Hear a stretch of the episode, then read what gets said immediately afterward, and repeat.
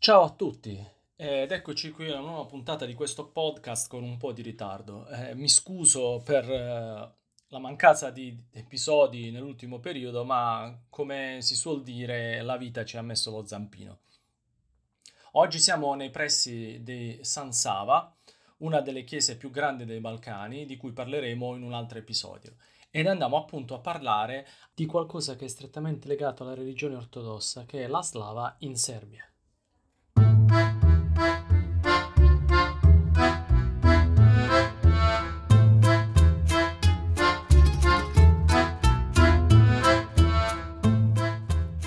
Sei appena arrivato in ufficio, hai preparato il tuo caffè turco e ti appresti a scartare il tuo saccottino al papavero.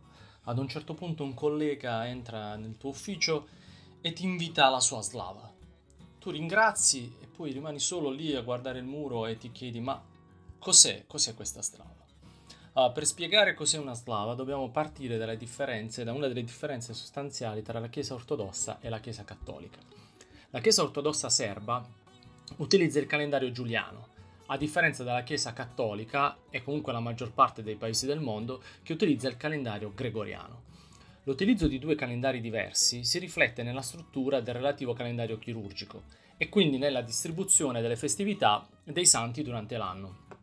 C'è in generale una differenza di 13 giorni tra i santi celebrati nei due calendari. Se guardiamo uno dei santi più importanti della religione ortodossa, ad esempio San Nicola, importantissimo anche per, la, per gli abitanti della città di Bari, eh, vediamo che viene festeggiato a Bari o in, comunque nei paesi cattolici il 6 dicembre e in Serbia il 19. Stessa differenza tra il giorno in cui si celebra ad esempio San Luca, che per la religione cattolica si festeggia il 18 ottobre, mentre per la religione ortodossa il 31 ottobre. La scelta dei due calendari diversi si riflette anche eh, nelle cosiddette feste mobili, rendendo il tutto più complicato, come ad esempio la, cas- la, la, Pasqua. Il calcolo della data segue la stessa regola per la religione cattolica e quella ortodossa, che è quella stabilita nel 325, secondo la quale il giorno di Pasqua cade nella prima domenica successiva al primo pleninulio di primavera. Gli ortodossi usano però ancora il calendario giuliano, e questo fa sì che ci sia una differenza di alcuni giorni in questo calcolo. Ad esempio, nel 2023 la Pasqua ortodossa si è celebrata eh, domenica 16 aprile, eh, esattamente una settimana dopo eh, la Pasqua cattolica. Ci sono anche degli anni particolari eh, in cui le due date coincidono, come il 2017 o il 2025.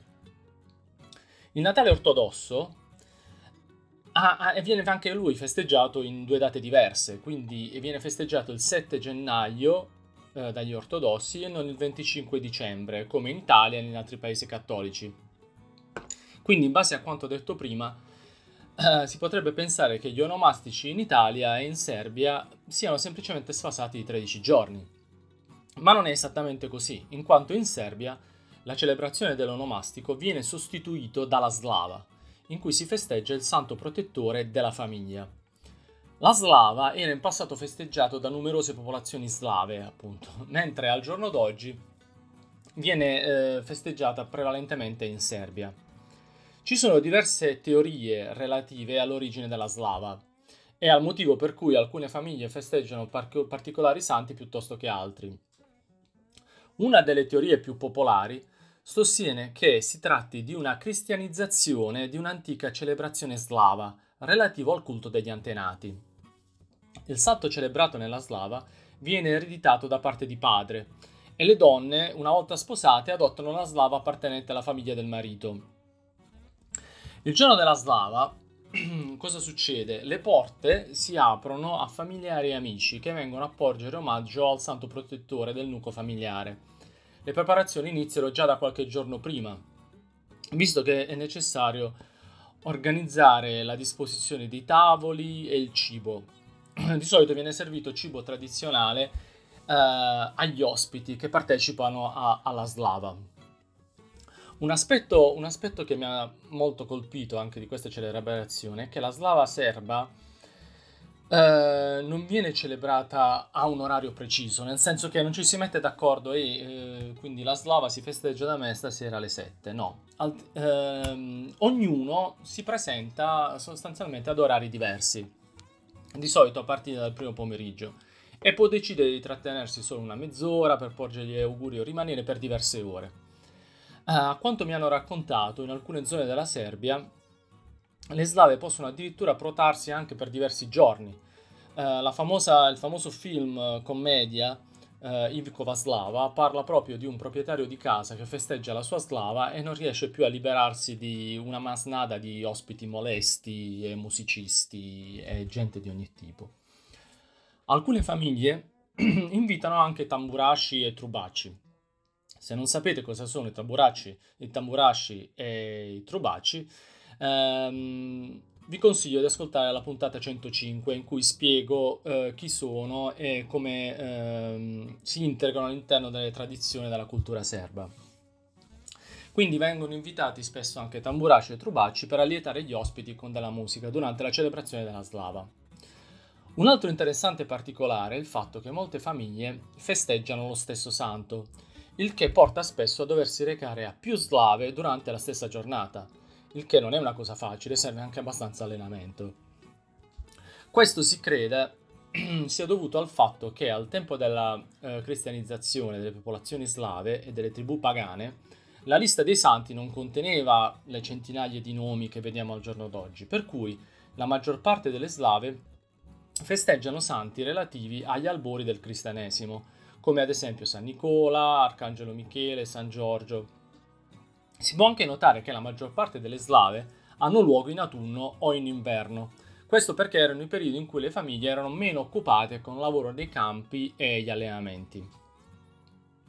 Alcuni dettagli relativi alla celebrazione della slava variano in base alla zona geografica o al paese, ma ci sono degli elementi che sono sempre presenti durante la celebrazione della slava e sono il gitto, um, anche noto come coglivo, slatko e pogača. Essendo una festa religiosa importante, viene riconosciuta dallo slavo eh, come giornata non lavorativa, anche perché eh, con tutti questi ospiti c'è anche un'organizzazione importante da portare avanti, quindi c'è bisogno di avere un po' di tempo libero. Ma eh, come eh, organizzare la cosa quando ogni famiglia ha una slava diversa? Um, al momento dell'assunzione sul posto lavorativo il, dipend- il dipendente dichiara al datore di lavoro il giorno della propria slava, che viene annualmente considerata come giornata non lavorativa per uh, il lavoratore in questione. Ma allora vi potreste chiedere, e i cattolici che non hanno una slava come fanno? Per ovviare a questo, chiamiamolo inconveniente, i cattolici o comunque um, le persone che appartengono a delle minoranze religiose hanno la possibilità di scegliere come giorno lavorativo una data differente. Ad esempio, i cattolici di solito eh, definiscono come giorno lavorativo la, il 25 dicembre, in cui eh, cade appunto la, la eh, celebrazione cattolica del Natale.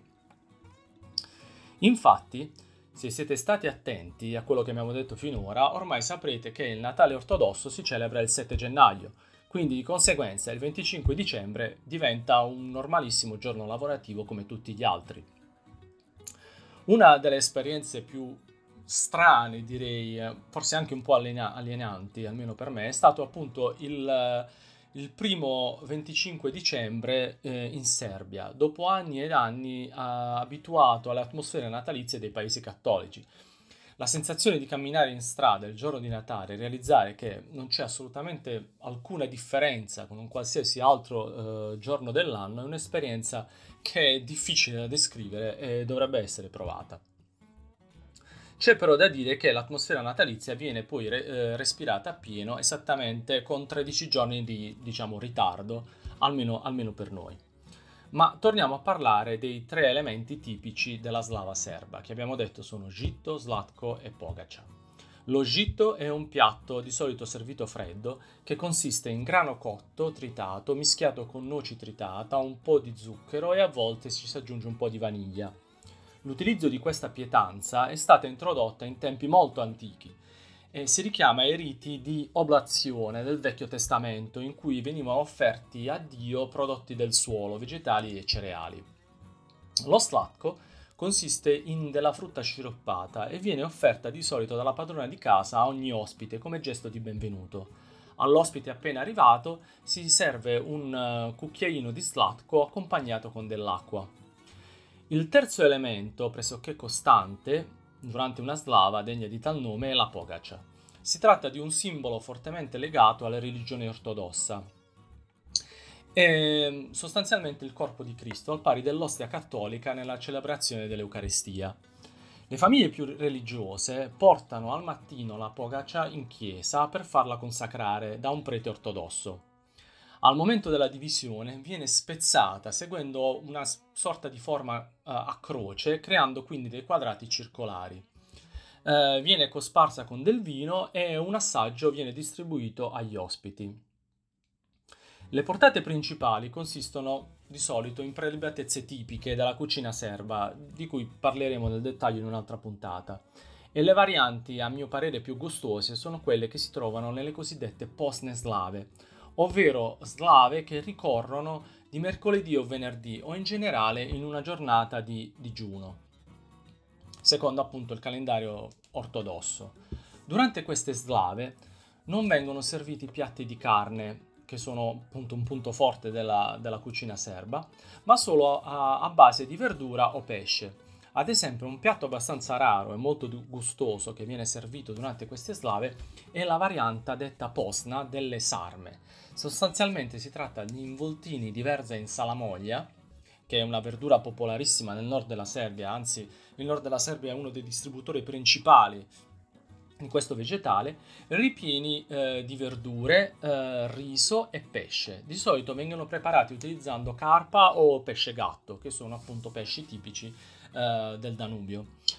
Um, a questo punto direi che se qualcuno dovesse invitarvi alla propria slava, sapete cosa aspettarvi e sapete come eh, comportarvi.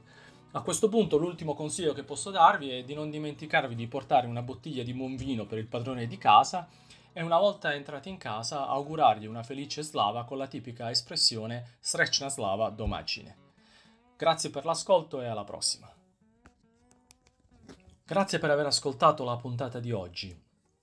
Puoi seguire il podcast su um, Spotify, Deezer o una delle altre piattaforme di podcasting e puoi seguirlo per non perdere le altre puntate. Se hai idee, commenti o suggerimenti per le prossime puntate, puoi trovare i nostri contatti su italianoinserbia.com. Su Spotify puoi anche lasciare una, un commento o una valutazione del podcast e assegnarli fino a 5 stelle.